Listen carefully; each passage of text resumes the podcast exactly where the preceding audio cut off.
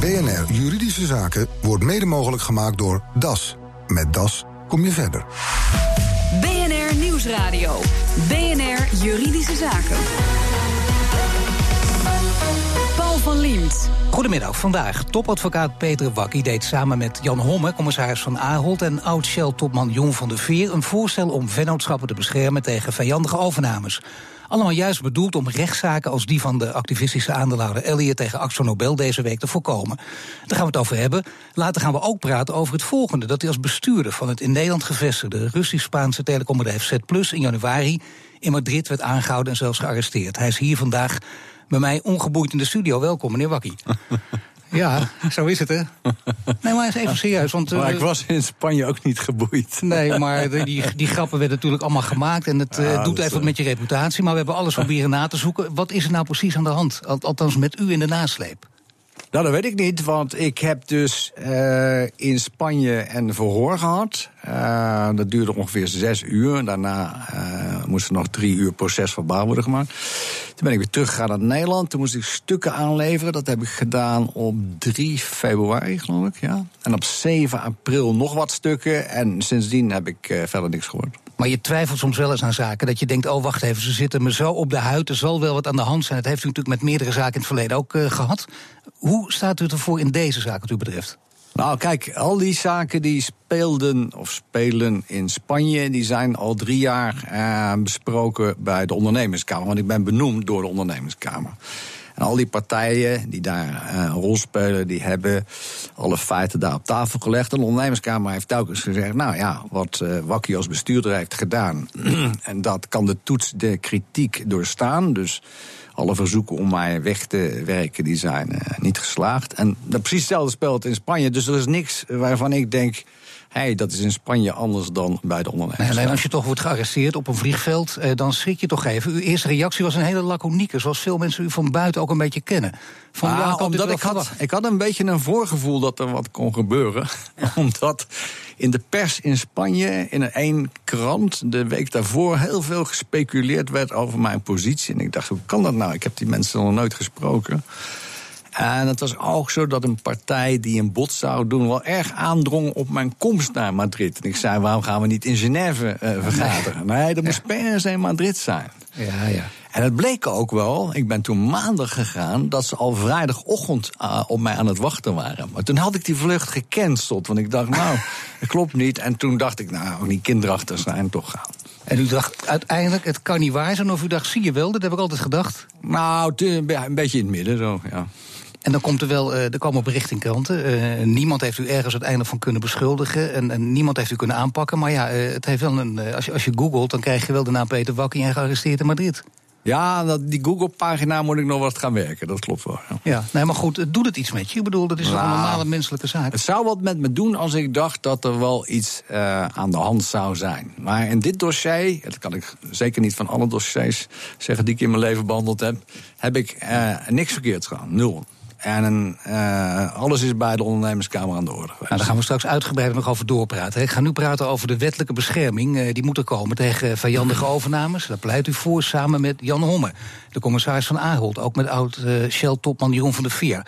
Komt er in het kort op neer, ik zeg het even eenvoudig... dat het bedrijf een jaar de tijd moet krijgen om alle belangen af te wegen. Waarom is dat jaar zo belangrijk? Nou, wat je ziet is dat als. Kijk, maar even goed in de context. Hè. Uh, 99% van alle overnames en fusies in Nederland gaan op vrijwillige basis. Zijn vriendelijk. Daar gaat het hier niet over. Het gaat over die ene procent, ja, 1 procent, waarbij bestuur en commissarissen tegen hun zin gedwongen worden in een, in een bepaald proces. Maar mogen we deze van PPG en AXO er dan voor de duidelijkheid ook bij pakken? Zo agressief is het nog nooit geweest. Zeker. Twee zeer, zeer ervaren betrokken zeker, mannen. dat is zeker zo. En wat je dan ziet is dat bestuur en commissarissen, die dus de taak hebben om alle belangen af te wegen en lange termijn waardecreatie te creëren.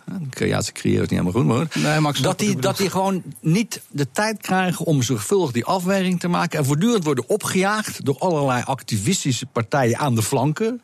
Die graag willen dat het doorgaat. Rechtszaken beginnen. Nou, en die bedenktijd is juist om ervoor te zorgen dat het bestuur en de Raad van Commissarissen die wettelijke taak kan waarmaken. Dus een activistische aandeelhouder als Elliot in deze zaak, uh, PPG tegen Axel Nobel. Zo'n activistische aandeelhouder heeft veel minder kans als er een jaar bedenktijd is. Precies, want dan zal iedereen weten: wacht even, er is een jaar uh, bedenktijd. Uh, partijen kunnen niet zijwaarts inbreken. Misschien ook wel even in herinnering brengen, want het is wel tien jaar geleden... dat TCI toen, bij ABN AMRO, die had 1% van de aandelen. Die heeft toen het spel op de wagen gezet, zoals dat heet. Ja. Enorm aangedrongen op splitsing, opsplitsing. Met 1% van de aandelen is dat toen gelukt. Hè? Dus ABN AMRO is in drieën gesplitst. Nou, de maatschappelijke schade was niet te overzien. En die hebben zelf, hè, TCI, honderden miljoenen verdiend in drie maanden met die actie. Nou, dat soort situaties moeten we nu voorkomen. Tuurlijk, maar dan zijn er tegenstanders en die zeggen dat riekt naar protectionisme. Vindt u dat totale onzin of zit er wat in? Nou, dat, eh, dat, eh, nou, ik mag nooit zeggen van een ander dat iets totale onzin is. Van mij mag het hoor. Maar er zit niet veel in. En moet je ook even goed voor uh, ogen halen het volgende. We praten hier over vijandige overnames. Waarom zouden nou partijen vijandige overnames willen? Begrijp ik niet. Als je kijkt bijvoorbeeld naar Frankrijk, daar hebben ze in 2014 de wet Florange aangenomen. Uh, die voorziet erin dat, dat vuilnischappen zich te weer kunnen stellen tegen vijandige overnames. Veel meer dan hier. In Delaware, notabene in Amerika, heb je de Just Say No Defense. Gesanctioneerd door de rechter daar, waar gewoon gezegd: Nou, er komt iemand langs. Ik zeg gewoon nee. Dat gaat allemaal veel verder dan Nederland. Nou, ik vind dat Nederland een klein beetje extra bescherming mag, mag gebruiken in dat, uh, in, dat, in dat speelveld. Ja, een klein beetje extra bescherming betekent dat het uiteindelijk ook eh, wettelijk geregeld moet worden, of niet? Ja, maar het betekent niet dat je geen bod kan uitbrengen. Hè. Die bedenktijd is alleen dat als er een vijandig bod wordt uitgebracht het bestuur en de raad van commissarissen kunnen zeggen: wacht even, nou willen we ook niet nog eens opgejaagd worden in onze bedenktijd. We willen de tijd hebben om onze taak te kunnen uitvoeren. Nee, dat snap ik, maar moet dat wettelijk worden vastgelegd? Dat moet zeker wettelijk worden vastgelegd. Dat duurt wel heel lang voordat het lukt, of niet? Nou, lijkt me niet, want het, uh, zo'n wetsvoorstel, althans, ik denk van niet, maar dat gaan de ministeries over. Zo'n wetsvoorstel moet redelijk beperkt zijn, want het kan aansluiten bij wat er al in de wet geregeld is. Maar dan wordt het heel technisch. Ik weet niet of u daarop. Nou, liever niet, nee. Maar ik wil liever een ander punt erbij pakken. Namelijk andere critici zeggen: Nederland wordt minder interessant voor buitenlandse partijen. Waarom? Ik heb nog nooit gehoord. Dan krijgen we weer de hele discussie over een Dutch discount. Ik heb nog nooit gehoord van een French discount, hoewel daar de beschermingsmaatregelen veel krachtiger zijn. Ik heb nog nooit gehoord van een German discount. Het is altijd een Dutch discount. Ik heb nog nooit gehoord van een Delaware discount. Maar dus hoe komt het dan dat Nederland dat vooral wel doet? Nou ja, omdat, dat is gewoon, uh, ja, dat is gewoon om de, de geest rijp te maken dat je vooral niks extra's moet doen. Nou, laat ik een paar andere dingen om uw geest rijp te maken. De, de voormalige werkgeversvoorzitter Jacques Schraaf, ik citeer hem even. Hij stelt voor om de toezichthouder AFM, dus om die meer handvatten te geven. Waarom? Zodat ze een controlerende rol kan spelen bij dit soort overnames. Zou dat dan kunnen? Een tijger met tanden van AFM maken op dit gebied? Nou, dat vind ik eh, zelf niet. Maar goed, uh, uh, uiteindelijk is het aan de wetgever. Ik vind dat je dus het gewoon wettelijk eenvoudig moet regelen. Dat het bestuur en de commissarissen die bedenktijd zelf mogen inroepen. Uh, en daar heb je geen toezichthoudende instantie voor nodig. Maar eh, kijk, Huub Willems, uh, die kent u ook, voormalig voorzitter van de ondernemingskamer, waar nu ook de hele zaak speelt. Hij is ook oud-rechter. Hij vindt het allemaal onzin, bescherming ook, grote mandaten. Hij zegt bestuurders hebben nu al voldoende juridische ruimte, ik citeer hem ook weer. En bij een conflict kunnen partijen naar de rechter. Nou ja, dat zou bijna zeggen, daar heeft hij toch een punt. Nou, de ondernemingskamer is natuurlijk een heel goed instituut. Maar laten we wel wezen, de ondernemingskamer in 2007... heeft ook ABN AMRO niet kunnen verhinderen. Ja, die zaak is daar geweest. Uh, uiteindelijk kreeg ABN AMRO daar ongelijk. Dat moest naar de Hoge Raad gaan en die heeft het toen gecasseerd. Wel een beetje uh, iets aanpalende zaak. ASMI in 2009 kregen de activisten gelijk bij de ondernemingskamer. Ook door de Hoge Raad gecasseerd. Om nou te zeggen van er is niks nodig, want de hoeder van het bestel is altijd de ondernemingskamer. Hoewel ik eh, eh ondernemingskamer zeer hoog acht. Dat gaat niet zeggen, ja. Nou ja, ja, ja, ja, als je zegt hoewel ik ze zeer hoog acht, dat klinkt bijna beledigend nee, uh, ik acht ze zeer hoog. Ik acht ze zeer ja, dat scheelt een stuk, ja. Bij een conflict eh, kun je naar de rechter, zegt Willem toch nogmaals. Je kan altijd je, naar de rechter Ja, natuurlijk, maar daarom, dat, dat zie je in veel zaken. Als je dan veel vertrouwen in de rechter hebt, denk je dat moet uiteindelijk genoeg zijn. Nou, als je dus nagaat dat elke keer als er zo'n vijandig overnamebod zou komen. En dan aandeelhouders aan de flanken hè, rechtszaken gaan beginnen. Hoeveel tijd dat kost van het management. Terwijl ze juist die tijd moeten besteden aan het runnen van het bedrijf. Het zoeken naar alternatieven. En het behartigen van de belangen van die stakeholders. Nou, dan zal iedereen het met me eens zijn dat het een goed idee is dat die bedenktijd er is dat het zo uit de hand loopt bijna. Althans, dat het zo agressief tegen elkaar staat. Het bedrijf en de aandeelhouders. Wat zegt dat volgens u? Het heeft ook te maken met externe marktomstandigheden op dit moment. Hè. Je moet niet vergeten dat, uh, uh, dat de rente laag is. Hè. Geld is goedkoop. De multiples op de New Yorkse beurzen zijn veel hoger voor gelijke prestaties dan in Europa. Uh, en je kan dat overgenomen bedrijf een deel van de koopsom laten betalen doordat je gaat herfinancieren. Het zijn allemaal factoren die nu spelen. Misschien spelen die over een half jaar niet meer als de rente omhoog gaat. Topadvocaat Peter Wakkie komt zo meteen aan het woord hoe hij als bestuurder van het in Nederland gevestigde Russisch-Spaanse telecombedrijf Z Plus in januari in Madrid werd aangehouden en wat de nasleep daarvan is. BNR Nieuwsradio. Juridische Zaken.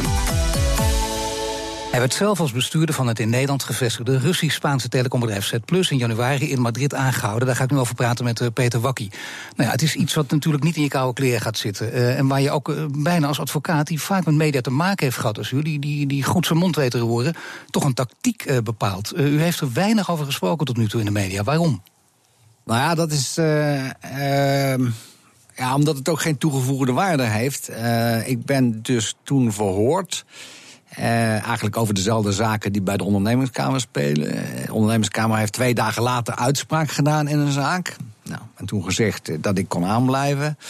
De week erop was er weer een, een, een verzoek om mij uh, te uh, vervangen. Ook afgewezen. Ja, dan is er verder niet zo heel veel aan toe te voegen. Nou ja, je zou wel kunnen zeggen, dat kan voor anderen heel interessant zijn om te weten. Want het is toch een vorm van crisismanagement. Hoe je daarmee moet omgaan, daar kun je ook van leren natuurlijk. Ja, dat weet ik niet. Dat zou ik nou, misschien ik, eens. Ik, ja, okay, ja. ik vind het wel handig om te weten eigenlijk. Ja, hoe je ermee omgaat, kijk, je moet ermee omgaan door eh, bij de feiten te blijven. Hè. Je kent het dossier, nou dat dossier is enorm groot, dat kan ik wel zeggen. En je weet wat daarin speelt, je weet wat de verschillende belangen zijn, de verschillende partijen zijn. Maar het is niet makkelijk om aan iemand die niet al drie jaar intensief in zo'n dossier heeft gewerkt, precies uit te leggen. Maar dat bedoel ik, u maakt dat mee. U bent een man van naam en faam met een grote reputatie, Peter Wakkie. En opeens staat in alle kranten, deze man is gearresteerd in Madrid. Dan zijn er toch mensen in je omgeving die je misschien opeens anders gaan aankijken. En denken, waar roken is vuur. Nee, dat heb ik niet meegemaakt. Misschien dat er sommige mensen denken. Maar misschien ik heeft u er geen antenne voor, dat is ook... dat, dat, is, ook dat is mij wel eens vaker verweten, ja. ja dat is soms handig dus ook. Dat is eigenlijk nou, maar ik heb niemand gewoon, uh, is in ieder geval naar me toegekomen en die heeft gezegd, nou, waar rook is, is vuur. Maar dus, niemand uh, heeft tegen u gezegd, maar je merkt toch wel of, of ze anders naar je kijken. Of dus een jonge jongen, wat is er nou toch met je gebeurd? Nou, op het plafond wel, staren. Maar meer de gebeurtenis zelf, als dat men zegt, ja, er zal dus wel wat aan de hand staan. Nee, dat niet, maar ook niet van wat ze allemaal toch over je schrijven. Want het is wel een unicum wat hier gebeurd is natuurlijk. Ja, maar ja, ik kan daar niks anders van maken. Nou ja, je zou kunnen zeggen, eh, ik ga op mijn beurt, uh, u kunt u zelf verdedigen, maar een andere advocaat in dienst nemen die, de, die al die publicaties zich gaat uitpluizen. Nou nee, kijk, mijn, kijk het, het, waar het om gaat is dat ik ben benoemd door de rechter in Nederland. Die rechter heeft mij tot nu toe gelijk gegeven. En dat zit in Nederland, hè, voor de duidelijkheid. Dat de is Russisch-Spaanse aandeelhouders liggen de clinch met elkaar. U bent aangesteld als onafhankelijk bestuurder om het bedrijf te verkopen of op orde te brengen. Nou, eerst was het bedoeling dat ik het op orde zou brengen. Maar drie weken na mijn aantreden, en dit was in 2014 alweer, bleek dat het concern uh, een termijn van 9 miljoen euro niet kon betalen aan een syndicaat van banken. En die bleken 150 miljoen euro tevoren te hebben. Nou, ja, als je bestuurder moet worden in Nederland zonder middelen, hè, want ik had geen middelen. Om strijdende partijen uit elkaar te halen. terwijl je een schuld hebt van, nou ja, zoveel. Eh, dat is geen gemakkelijke opgave. Dus ik zou zoiets nooit meer doen als ik wist dat er geen geld was. Als er geld is, kan je het regelen. Dan kan de ene partij uitgekocht worden. Of je kan het hele bedrijf makkelijk verkopen. Maar als er geen geld is, ook niet om de mensen te betalen die jou moeten bijstaan, is het een hele lastige kwestie. Maar de verdenking kwam op u terecht. En officieel moet ik geloof ik zeggen dat u niet, van, niet verdacht wordt. Maar Investigado. Ja, dat is het voorstadium van verdenking. Ja, dat is het voorstadium. Voor zover ja. ik het begrijp heb. Nou, in Spanje heb je maar twee termen. Investigados, dan wordt je onderzocht. En ja. accusado, en dan word je beschuldigd. Maar wat is dan precies de beschuldiging die hieruit voort gaat vloeien? Dat weet ik niet. Of er eentje uit voort gaat vloeien en wat het dan zal zijn. Nou ja, in ieder geval, uh, een van de grondleggers, een van die Spaanse broers, de heer Perez, die heeft het behoorlijk op u voorzien natuurlijk. Ja, die heeft het op mij voorzien. Want het punt was dat ik die week dat ik naar Madrid ging, uh, zou ik hem ontslaan. Uh, die, die, die vrijdag stond op de agenda zijn ontslag. En nou, daar was hij natuurlijk tegen. Uh, en, en nou bleek dat hij al in augustus van het jaar daarvoor... had hij bij die uh, uh, aanklagers prosecutors, had hij al een klacht tegen mij ingediend, maar daar wist ik niks van. Maar dat probeerde hij natuurlijk. Hij probeerde dat vooruit te zijn, zijn eigen ontslag door, door u zwart te maken. Ja, daar komt het neer. Ja, hij dacht natuurlijk, als ik hem nou maar voldoende zwart maak, dan gaat hij maar hoe niet... probeerde hij u vooral zwart te maken? Want daar gaat het dan om, hè? Nou, door de publiciteit omheen te creëren. Want dit is het punt. Kijk, als die prosecutor... Nou ja, maar door vooral te roepen dat u de Russische aandeelhouders toch... Uh... Ah, maar het punt is natuurlijk dat normaal gesproken gaat zoiets via de Nederlandse justitie. Ja, dan zegt de Spaanse justitie tegen de Nederlandse officier... goh, kan die man wat vragen beantwoorden? Maar daar ging het hier helemaal niet om. Het ging ook om maximale publiciteit te genereren. Want er stonden allemaal journalisten bij die gate. Die waren allemaal opgetrommeld om dit Maar die moeten dus het idee hebben, in een simpele zin... Uh, Wakkie, dat is een man die gewoon uh, die, die met die corrupte Russen in zee gaat. Nee, dat was verteld, maar dat is allemaal flauwekul. Nee, natuurlijk, maar dat, bedoel, dat is natuurlijk zijn... Ja, die, maar dat probeerde hij te creëren. Tuurlijk, ja. Dat zegt ook Jurjen Lemstra, dat is advocaat van de Russische aandeelhouders. Eind januari was hij bij ons te gast en hij zei over de verdenking zei hij het volgende. Ik heb de indruk dat de Spaanse autoriteiten uh, met uh, desinformatie uh, zijn bestookt... en op basis van allerlei fantasieverhalen genoodzaakt zijn geweest... om een onderzoek in te stellen. En dat heel snel zal blijken dat al die beschuldigingen op niks zijn gebaseerd. Wat vindt u daarvan? Nou ja, ik weet dat niet. Ik weet, niet, uh, ik weet alleen dat de klacht tegen mij is ingediend door uh, Perez. Op basis van informatie die hij heeft aangeleverd en die zeker niet juist is. Maar voorkomen dat het allemaal voorkomen disinformatie is en voorkomen flauwekul dus eigenlijk is, dat is allemaal nog niet duidelijk. Nou ja, naar mijn uh, mening valt mij niks te verwijten, punt.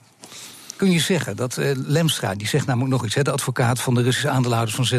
Hij zei dat, dat deze onafhankelijke bestuurders ook meer bescherming verdienen, mensen als u, want anders ga je dit nooit meer doen. En daar zei hij dit over. Ze worden wel eens vergeleken met parachutisten in een mijnenveld. Ze komen in een hele vijandige omgeving terecht. En dan moet je ze ook als wetgever beschermen tegen lukrake claims. En een mogelijkheid daartoe zou zijn om dezelfde bescherming die de wetgever een paar jaar geleden heeft verzonnen voor onderzoekers in een enquête. Die worden door de wetgever beschermd doordat er wordt gezegd: je bent nooit aansprakelijk tenzij je opzettelijk of roekeloos hebt gehandeld. En in dat geval kun je dan er doorheen breken, maar verder niet. En dat betekent een enorme rem op advocaten om zomaar met aansprakelijkstellingen te strooien. Nou, dat is het, hè? Alleen nog maar een vak voor de geharde jurist of de geharde fiscalist. Dat zegt hij eigenlijk. Nou, ik ben het wel met Lemstra eens, maar wat hij zegt werkt alleen maar in, een, uh, uh, in Nederland. Hè? Dat is het punt een beetje. Maar hebt u zich gevoeld als een parachutist in een mijnenveld? Uh, ja, ik heb die ervaring gelukkig nog nooit gehad, maar in ieder geval. Uh, nee, maar u kunt de metafoor toch een beetje begrijpen? Jawel, maar het is even belangrijk om te onderscheid te maken. De ondernemerskamer kan prima iemand benoemen in Nederland om een conflict in Nederland op te lossen. Dat gaat. Dan ga je naar Eindhoven en los je het op. Maar hier heb je te maken met een holding. Daar zit alleen ik met twee eh, assistenten. En die moeten geschil oplossen in een onderneming die in 60 landen zit.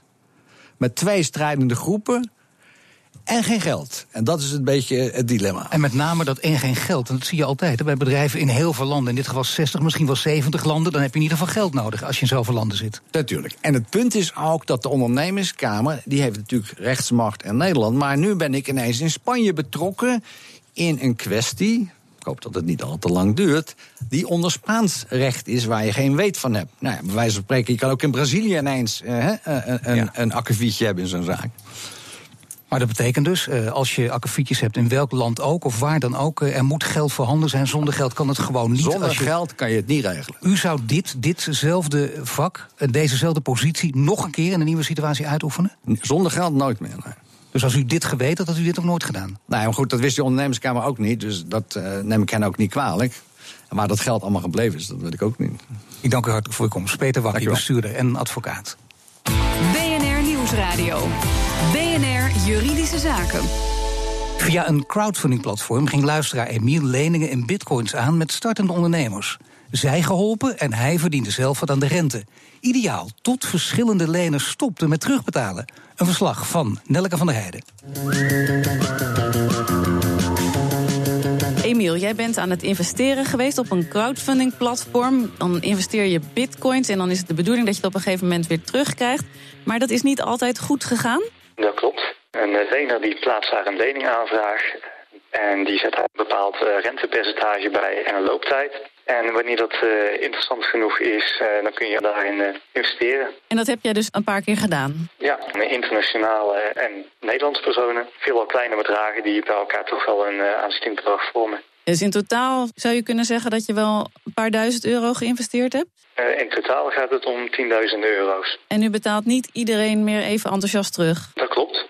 Gegeven moment is de bitcoin-koers gaan stijgen. Er zijn personen die de leningen niet hebben afgedekt tegen een andere valuta, waardoor ze niet meer in een mogelijkheid waren om de lening af te betalen. Daarnaast zijn er ook een aantal personen geweest die wellicht de lening aangegaan onder uh, valse gegevens. En wellicht nooit de intentie hadden om de lening terug te betalen. Nee, dus een paar kunnen je niet meer terugbetalen. Een paar hebben dat nooit gewild. Dus wat nu? Na 90 dagen uitblijven van de betaling heb ik een e-mail ontvangen met een, een zogenaamde Binding Arbitration Award. Maar wat kan ik daar nu mee? Heb je er al wat mee geprobeerd? Ik uh, heb geprobeerd om een incassobureau in te schakelen.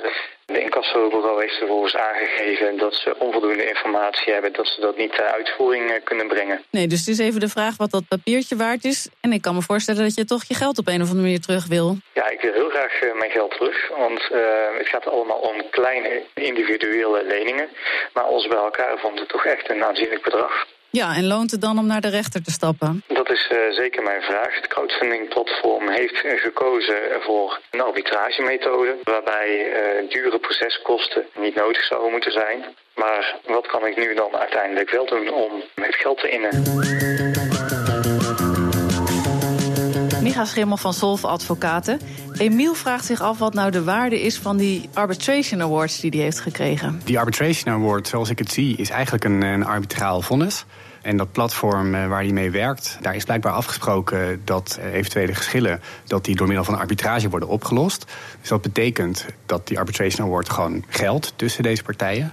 En zo'n arbitraal vonnis, daar kun je best wel wat mee in Nederland. Er is een uh, verdrag waar met 140 landen bij zijn aangesloten. Uh, en dat verdrag zegt dat uh, je arbitrale vonnissen van elkaar moet erkennen. Dus dat betekent dat als Emiel daar echt wat mee wil, dan kan hij in Nederland naar de rechter gaan en uh, vragen om dat uh, arbitraal vonnis te erkennen. Uh, dat gaat met een verzoekschrift. En vervolgens kan hij dan de deurwaarde vragen om dat arbitrale vonnis ten uitvoer te laten leggen. Ja, dus hij moet naar de rechter stappen. Kost dat meteen heel veel geld? Nou, dat valt bij Emiel wel, wel mee. Zo'n verzoekschrift, dan betaal je griffierecht en dat is 280 euro in zijn geval.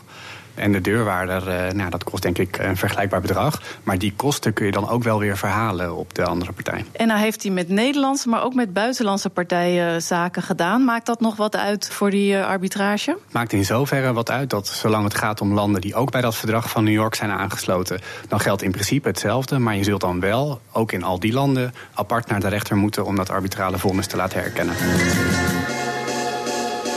En als de lener echt een oplichter is, zal het moeilijker worden hem of haar op te sporen. En dus ook om het geld terug te claimen, voegt advocaat Micha Schimmel toe. Het verslag was van Nelke van der Heijden. Heeft u ook een juridische vraag? Mail hem naar juridischezaken.bnr.nl. En dit was de uitzending van vandaag. U kunt de show terugluisteren via bnr.nl slash juridische zaken. Mijn naam is Paul van Diemt. Tot de volgende zitting. BNR Juridische Zaken wordt mede mogelijk gemaakt door DAS. Met DAS kom je verder.